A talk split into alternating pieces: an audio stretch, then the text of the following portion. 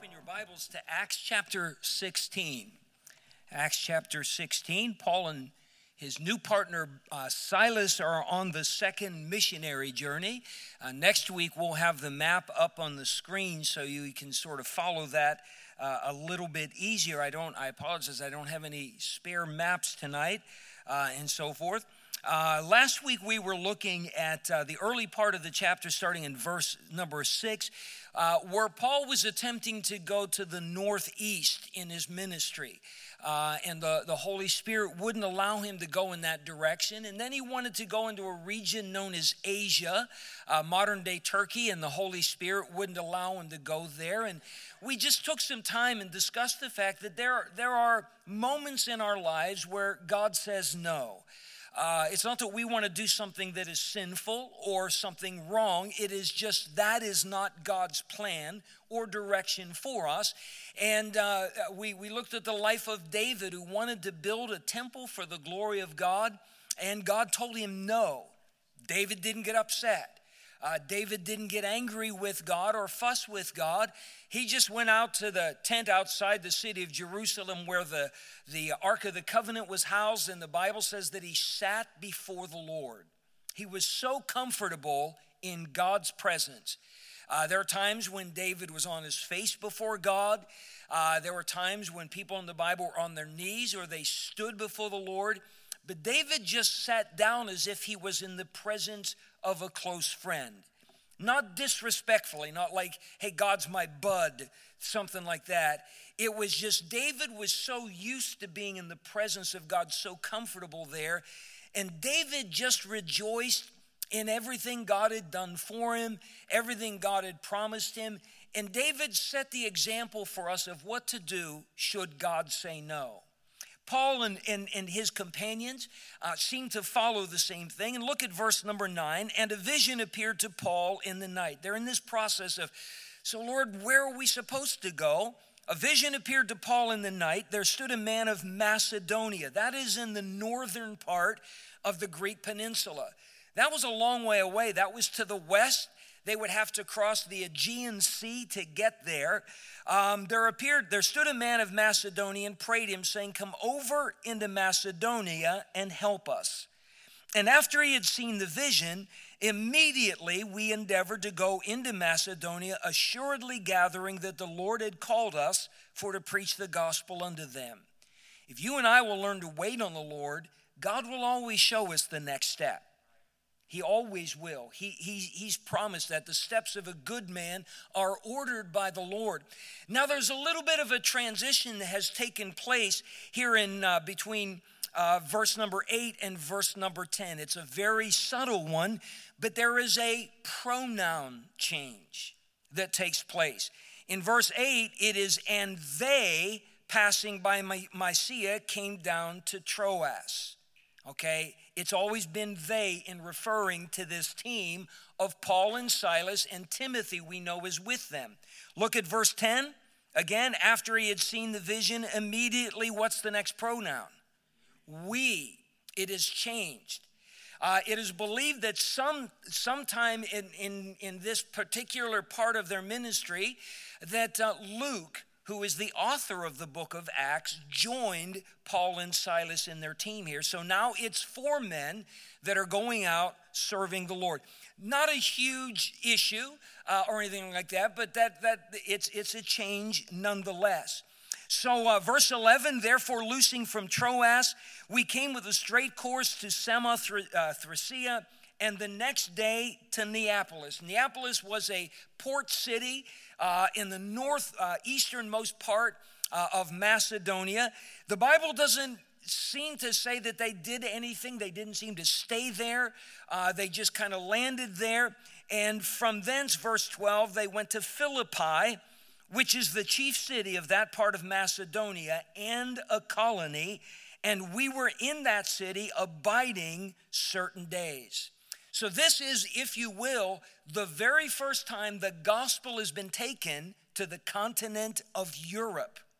So far, it's just been the Middle East that has received the gospel. We know that northern Africa received it with the Ethiopian eunuch. And now the gospel's penetrating into Europe for the very first time. And it starts at this city called Philippi. Philippi is an ancient city by the time Paul and Silas and their team arrived there. It is named after King Philip of Macedonia. Does anybody know from history what King Philip's number one claim to fame is? He's the father of Alexander the Great. And so more than likely, Alexander probably spent part of his youth and growing up years in the city of Philippi. The city's named for his dad, King Philip. Again, a very, very ancient city by the time they reached there. The Bible said it was the chief city of that part of Macedonia because it's where Philip made it the capital. And it also, according to verse 12, was a colony, meaning a Roman colony. Now, you and I don't necessarily, get all excited about those terms, but back in the days of ancient Rome, they conquered all of the then-known world. It all belonged to Rome. But certain parts of the territories they conquered received special placement within the Roman Empire. To be named a colony was different than anything else. For example, Rome controlled Israel. Israel was not considered a colony, okay? When Philippi and that region around it was named a Roman colony, everybody there was automatically granted Roman citizenship. And that was a big deal. Romans paid far less taxes than anybody else. Now, citizenship used to mean something here. Now what it generally means is we pay for our health insurance and our education if you're a citizen, okay? That was sarcasm. But in those days, to be granted Roman citizenship, you were protected by laws that other people weren't. If you were found guilty of certain crimes, a Roman citizen could never be put to death by crucifixion. Their death was always swift and immediate. There was to be no torture, no suffering. And you say, wow, that's a big deal. Well, yeah, if you were about to be crucified, that's a big deal. Get it over quick. That type of thing. Again, they paid less taxes. They were better protected than the other parts of the areas that Rome had conquered.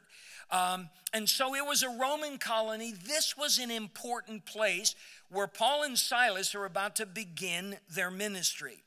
Verse number 13, we are going to see the first convert in Europe under the ministry of the Apostle Paul. And on the Sabbath, we went out of the city by a riverside where prayer was wont to be made, and we sat down and spake unto the women which resorted thither. Now, question for you. In our study of Paul's first missionary journey, on the Sabbath day, where did they usually go? They went to the synagogue. But when they came to Philippi, that's not what they did. The Bible says on the Sabbath day, they went out to a river. It's called the Ganges River, Gangas, that ran through Philippi. They went there by a riverside where prayer was wont to be made. The reason for that, the most likely explanation is this.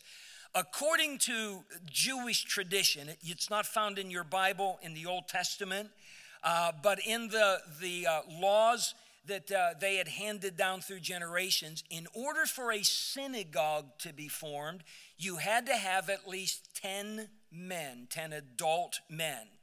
Sorry, ladies, you weren't included on that, but that was the law. If they did not have 10 men, they could not form a synagogue. So what they would do, if there were less than 10 men, is they would just find a place to meet for prayer, and they almost always chose a place near running water, streams, creeks, or rivers. The reason for that was they needed to go through ritualistic washings and so forth that were part of synagogue life. Now, they weren't allowed to offer sacrifices there. The temple was still standing at Jerusalem. That's where all of those were to be offered. But the Jews were very particular about hand washing, foot washing, different things like that. They wanted running water, and so it was almost always by a river, a stream, or a creek of whatever size they could find, the bigger the better. So when it says that they went out by the riverside, it's telling us there is no synagogue in Philippi. There's not a real huge Jewish population. A little bit of study of history tells us that because Philippi was a Roman colony, there had been under Nero, who was the emperor at this time, a purging of Jewish people, and they kicked Jewish men out of most Roman colonies. Their wives and children oftentimes stayed behind and so forth to keep the home, keep the business afloat as best they could, hoping that edict would be reversed and then their husbands would come home. That was probably somewhat the situation here, because when Paul and Silas went by the riverside, the Bible says they spake unto the women which resorted thither. There were no men apparently present at this particular gathering. So this is kind of, if you will, the first preaching moment on the continent of Europe. Verse 14, and a certain woman named Lydia, a seller of purple, of the city of Thyatira. Now, if you've got a map and you want to pull that out and look on it, if you look in that big red section in Asia, not quite in the center, you'll find the city of Thyatira. How many found it on your map? Okay, it's one of the seven churches that the letters in Revelation would be written to. That is where Lydia's hometown was. Thyatira was known from ancient times. It was the capital of, believe it or not, the Lydian Empire. Her name was Lydia. And Thyatira was known for the production of purple dye. Today, I'm looking around tonight. There's all kinds of colors represented here. I'm the man in black. And you got like teal here, and we've got red, and we've got blues, and we got pinks, and all kinds of colors. We're pretty much used to that. In Bible days, the most people, their clothing was either black or brown or like a dirty white color. Okay, that's the color of goat hair, sheep's wool, that type of thing. Okay, colors like some of you are sporting and so forth, very expensive, very hard to come by. Purple was the hardest. Purple was the royal color, and it was highly prized because it was used by kings, sometimes in pagan religions by the high priest or priestesses of various pagan temples and so forth. And therefore, it was so expensive that commoners like us, we just couldn't touch it at all. So Thyatira was known for that. And Lydia, this lady, is a seller of purple living in Philippi. Now, it's unclear if maybe the family business or company was located back in Asia in Thyatira, and she was just their representative there. More than likely, that would have been part of it. But because that's what she did for a living, Lydia was more than likely a very wealthy lady. Okay, does that make sense? Okay, she just happens to be in that crowd of women that Paul is preaching to. Again, verse 14, a certain woman named Lydia, seller of purple of the city of Thyatira, which worshiped God, heard us. This is a lady that loved God. Whether she was a Jewish lady by birth or she was one of those Gentiles that converted. What were they called? A Gentile that converted to Judaism. Anybody remember? They were called proselytes. She was one of the other, but in her heart she was sincere. When it says she worshiped God, that's capital G. She was not a pagan, okay? She worshiped the one true God to the best of her knowledge, to the best of her ability. So she's listening to Paul speak. The Bible says, whose heart the Lord opened. As she listened, God began to speak to her heart. The Holy Spirit was bringing understanding. The Holy Spirit is bringing conviction into her heart. The Bible says, whose heart the Lord had opened. Keep your place here. Turn back to John chapter 6. John chapter 6. There are going to be three major conversions in this chapter. The first deals with an individual with a tender heart. The second is going to deal with an individual who has a tormented heart. The third is going to deal with an individual who has a tough heart. I keep it alliterated. It's the only way I can keep Brother Terlore interested in the sermon, so we're using all T's there. But I want you to notice in John chapter 6, please, let me see. I'm in 7. I'm still not there. Please look at verse 44. See what the Savior said. No man can come to me except the Father which hath sent me draw him, and I will raise him up. That's the person that has come to him at the last day. You understand that salvation is more than repeat this little prayer. There has to be a work in the heart. I didn't coin the phrase. I've often stated, especially in soul winning meetings, no conviction, no conversion.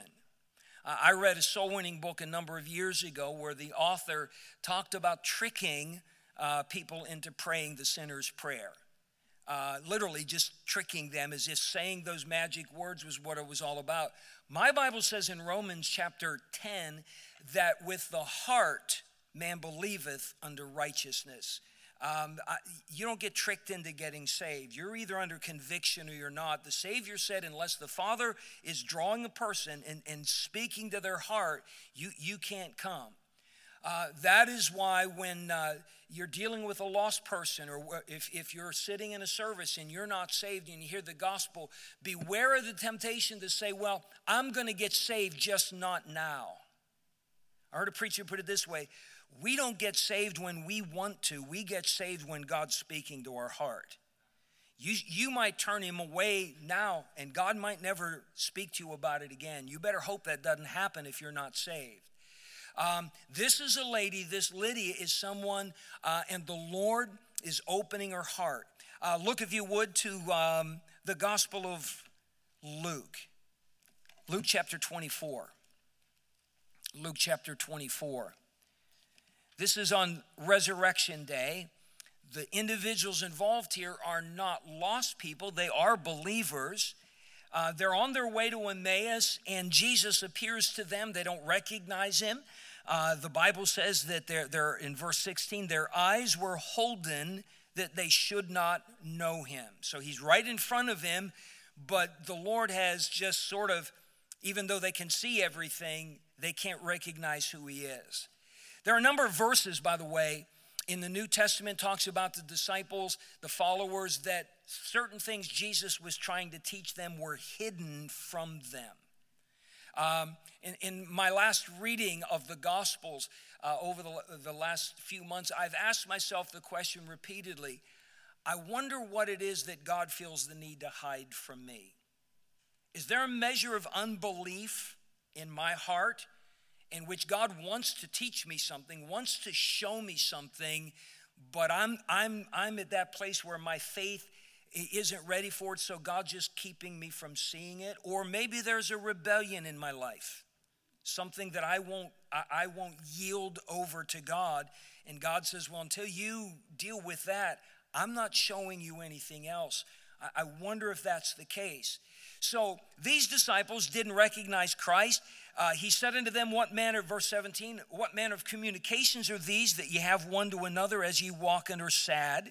And one of them whose name was Cleopas, answering, said unto him, art thou only a stranger in Jerusalem, and hast not known the things which are come to pass there in these days?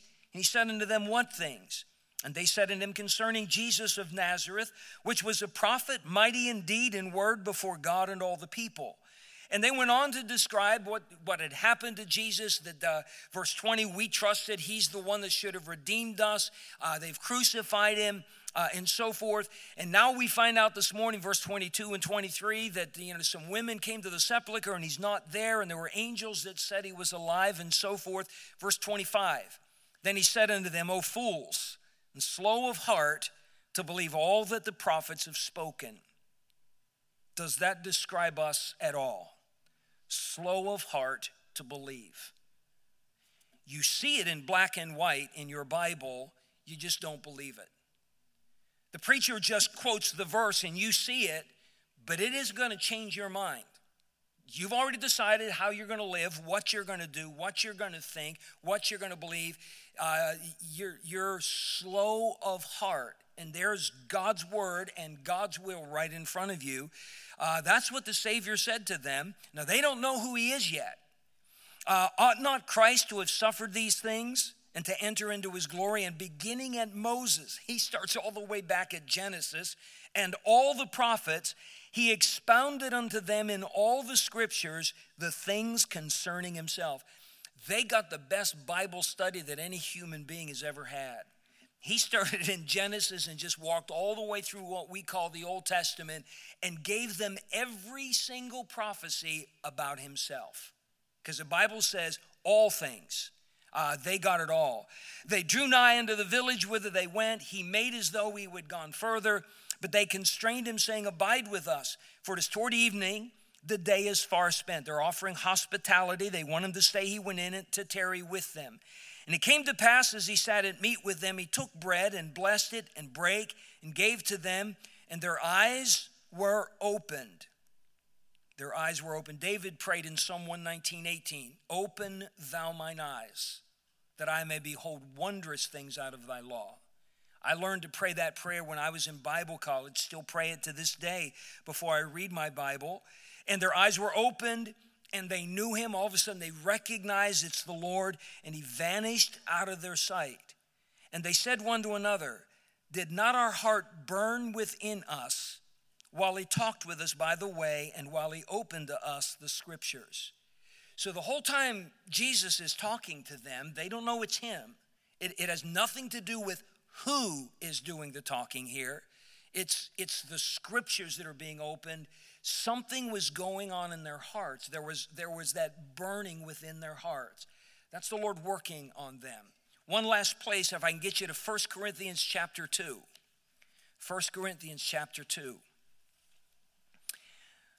Paul's writing to a backslidden church.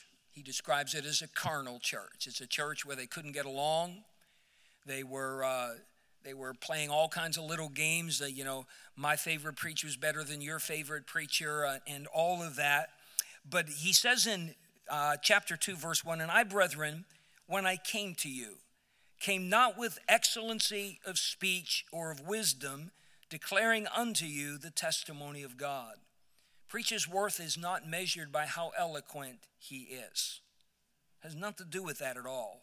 Paul said, that's not how I came to you. He said, for I determined not to know anything among you save Jesus Christ and him crucified.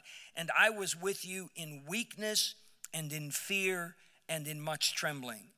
And my speech and my preaching was not with enticing words of man's wisdom. As Paul wrote to the Galatians, he quoted them and kind of threw their own words back in their face. He said, when they referred to me, they said, his speech is contemptible. Paul never argued with that. He knew he wasn't an orator. Apollos was an orator. He was an eloquent man. Paul never laid claim to that, but he wasn't bothered by it either. My speech and my preaching was not with enticing words of man's wisdom, but in demonstration of the Spirit and of power, that your faith should not stand in the wisdom of men, but in the power of God.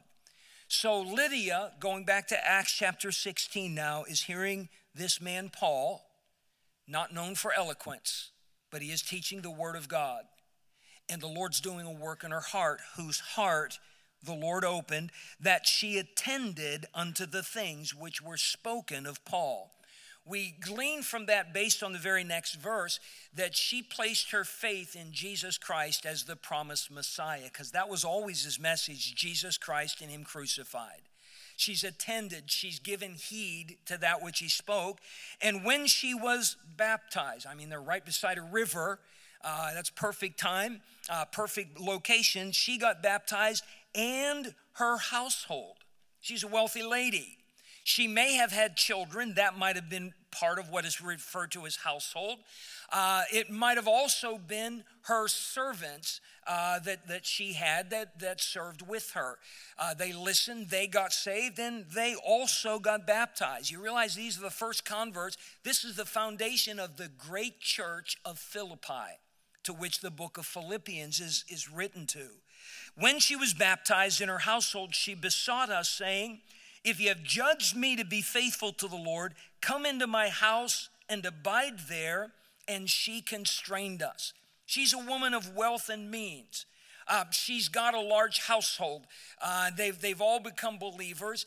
And now she wants to take care of these preachers that have come to her town.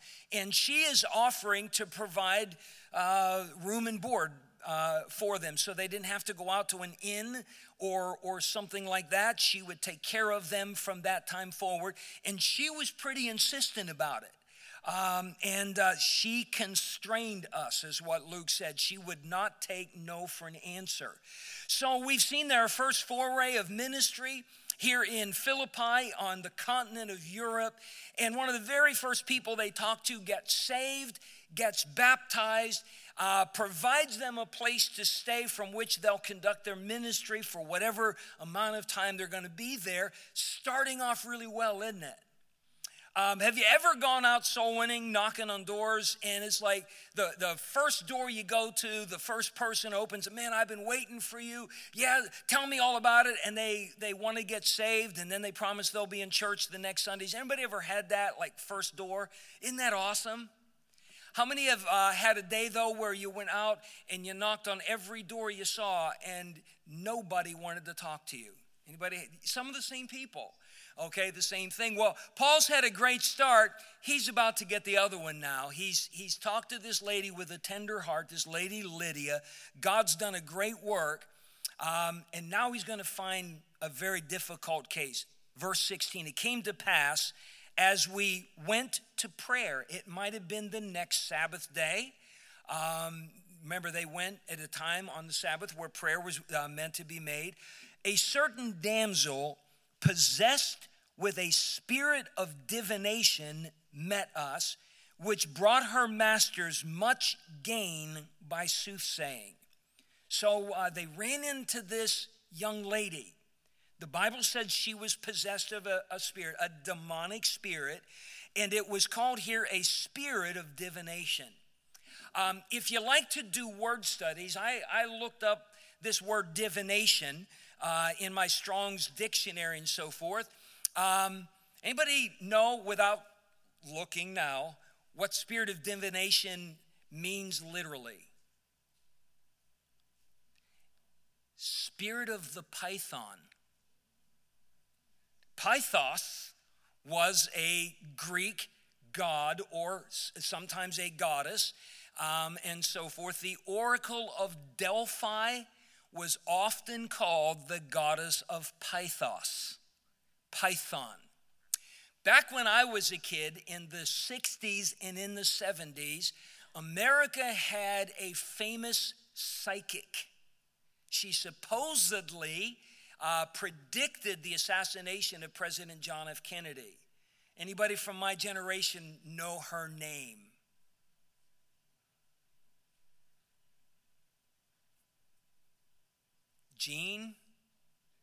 Jean Dixon. Jean Dixon gave an interview on one of the news shows and so forth, and they asked her, how do you come up with these predictions and so forth? By her own testimony, she said, "I allow myself to be wrapped up in a live python. And it is when I am in that situation, in the embrace of the python, that I get all of these predictions that I can tell people." Can anybody spell satanic? Okay. This was the spirit of Pythos, and it gave her the ability to predict the future, that type of thing. And she was a slave. The Bible says she brought her masters much gain by soothsaying. Would you please understand, demonic possession is a real thing. Satanism is a real thing. It is not just fun and games. Ouija boards are dangerous things. Psychic readers, tarot cards, palm readers, all of that genre. You see it at county fairs and all that kind of stuff. Do not be fooled by that. Don't even be fooled a little bit. In our church in Pennsylvania, we had a lady that was born and raised in Nazi Germany, believe it or not. She was an older lady when we met her, and she was German. And she made her living. It was a family thing that was passed down by doing tarot card readings. And she was born again, and she was talking to my wife and I about it. She said, do not let anybody fool you that it's all fun and games. She said, it is real and it is satanic. She said, when I looked at those cards, I could see things about the people that were sitting in front of me, things that I should never have known or been able to have known, and so forth. She said, and I made big money. I was in big demand. Adolf Hitler, by the way, was heavily into the occult, so her activities were sanctioned and legal under the Third Reich. Then she got saved. She said, I was hired to go and do a tarot card reading, and it was for some like a duchess or something like that at some soiree that she was having with her friends. And she said, it was the first time I tried it after I got saved. And she said, I looked at the cards and I was blind from that day forward when it came to that. Never again did I ever know another thing. And I suddenly realized that was from the wrong side. Okay? So we understand that here's a girl, she is a slave. She is owned by some businessmen who are making big money from this girl's predictions. Verse 17, the same followed Paul and us and cried, saying, these men are the servants of the Most High God, which show unto us the way of salvation. So this girl began to follow them around. Paul is trying to share Christ with people, whether it's preaching to a group or dealing with people one-on-one. And here's this girl that is known for the spirit of divination, the spirit of the Python. Everybody in that town would have known about her. Her masters made a lot of money selling her satanic abilities and so forth. Now she's interrupting and following. These men are the servants of the Most High God, which show unto us the way of salvation. Question, was she telling the truth or was she lying? She's telling the truth. She's telling the truth. Would you understand that the devil knows how to use truth? The Bible says, and no marvel, for Satan himself is transformed into an angel of light. That's why you and I need to be very careful about the source of what we're reading. Every now and then I'll come home and I'll find out somebody from Kingdom Hall has been to my house. And so forth. I got something in the mail from a lady, I'm sure she meant well, lives in Meriden, saying, you know, a lot of people are hurting at Christmas, and if we can help, and it sounded all very good, and there was what we would call a tract on the inside of it, and I was almost sure where it came from, and I looked at it, you know, on the back, and, you know, it was the New World Translation, and the Kingdom Hall, and all that kind of stuff. Have you ever read any of their literature? I wouldn't if I were you, but you know that most of it's Bible? Most of it's Bible. It's the part that's not that's going to get you. When I went fishing, most of what I put in the water was edible. It was a bloodworm, or it was a piece of squid, or a small fish, or something like that. It was that little tiny hook there, though, that was going to bring death to whoever chomped down on that thing. The devil knows how to use just enough truth to make it look like truth. The thing you need to do is consider the source. You ought not be getting your doctrine off the internet. If you don't know that by now, then now you know it. That's it. You got a Bible. You got a church. Did you know the internet is not called the pillar and ground of the truth, but the church is? And in these last days, Hebrews says, We're not to forsake the assembling of ourselves together as the manner of some is. Those of us in this room tonight, we are assembled together. That's the word church. Church means a called out assembly. If I'm sitting at home on my internet, I'm not assembling. Yikes. And it not only says not to forsake the assembling of ourselves together as the manner of some is. Can anybody tell me what the next phrase is in that verse, Hebrews chapter 10? And so much the more as ye see the day approaching. Question, are we closer to the return of Christ now, or were they closer to it when Hebrews was written? We are. So we are closer to the day approaching. Am I right? Should we be going to church more or less than they did? More.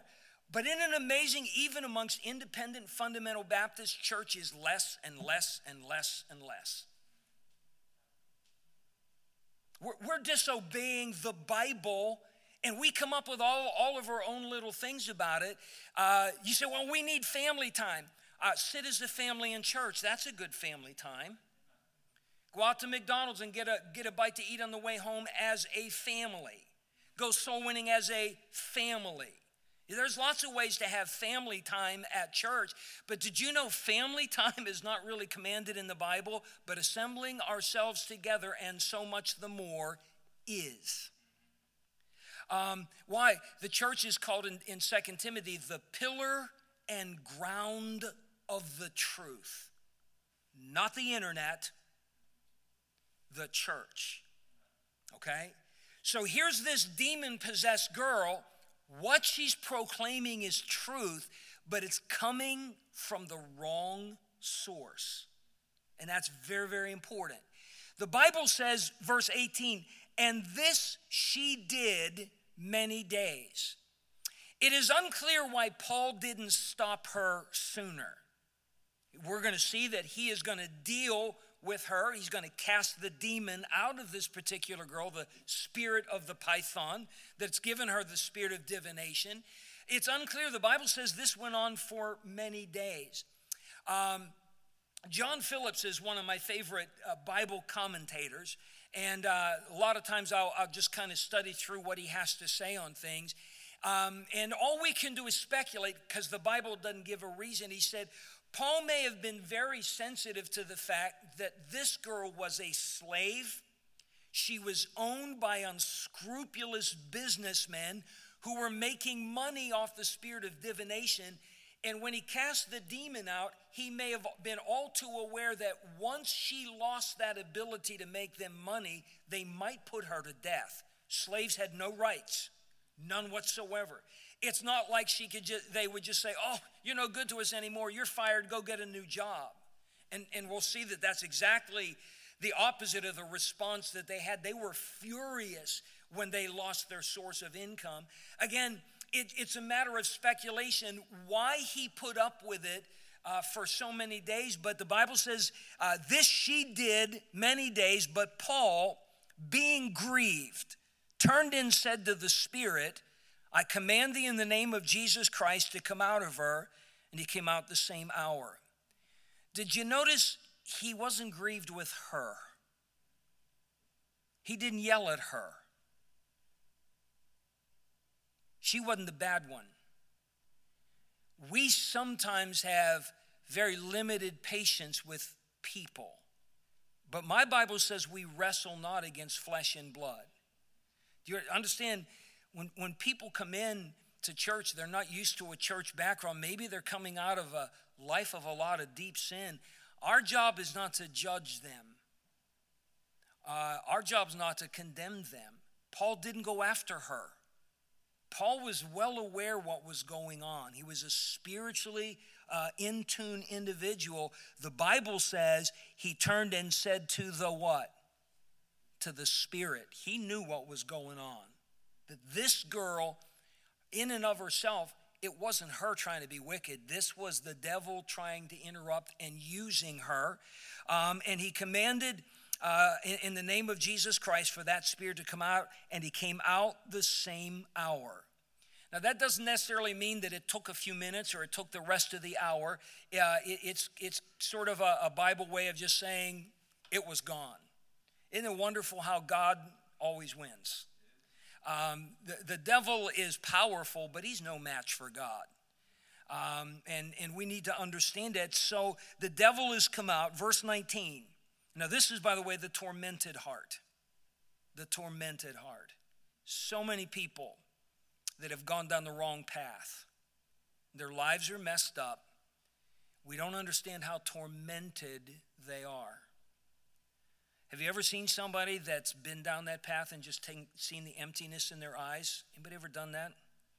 Somebody called up not long ago, and somebody, if I said the name, most of the people in this room would know exactly who I was talking to. Somebody away from God for a long, long time, walked down a rough path and said, can we come in? And so we sat down, and the minute I saw this young man, you just looked in his eyes and you saw it there.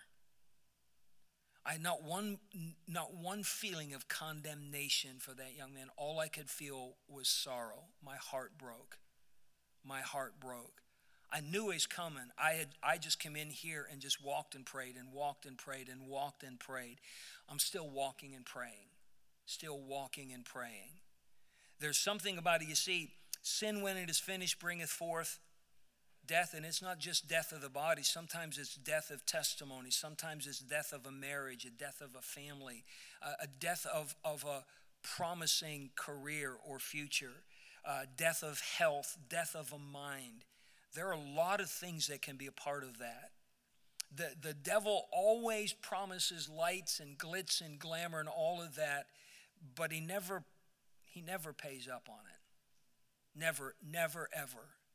It's always a sad ending, sad ending. This young lady has been tormented. We don't know how she got involved in this. It might have been like that lady from Germany that was in our church for a while in Pennsylvania. She'd been in heaven for many, many, many years now. That was a family thing that her parents introduced her into. God forbid that we should ever be the kind of parents that are pointing our kids in the wrong direction. We don't know if that's the case with this young lady. It might have been. She just grew up with the Greek tradition of going to these pagan temples.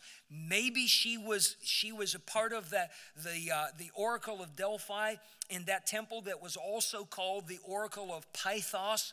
And maybe that's where this took place. She was exposed to something.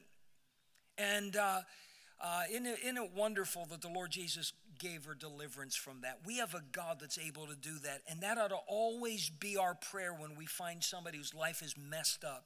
God, deliver them. God, deliver, because he still does. He still does.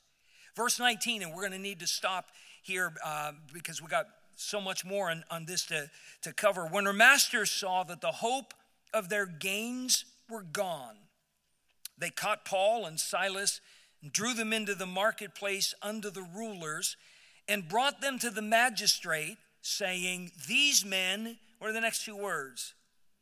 Being Jews.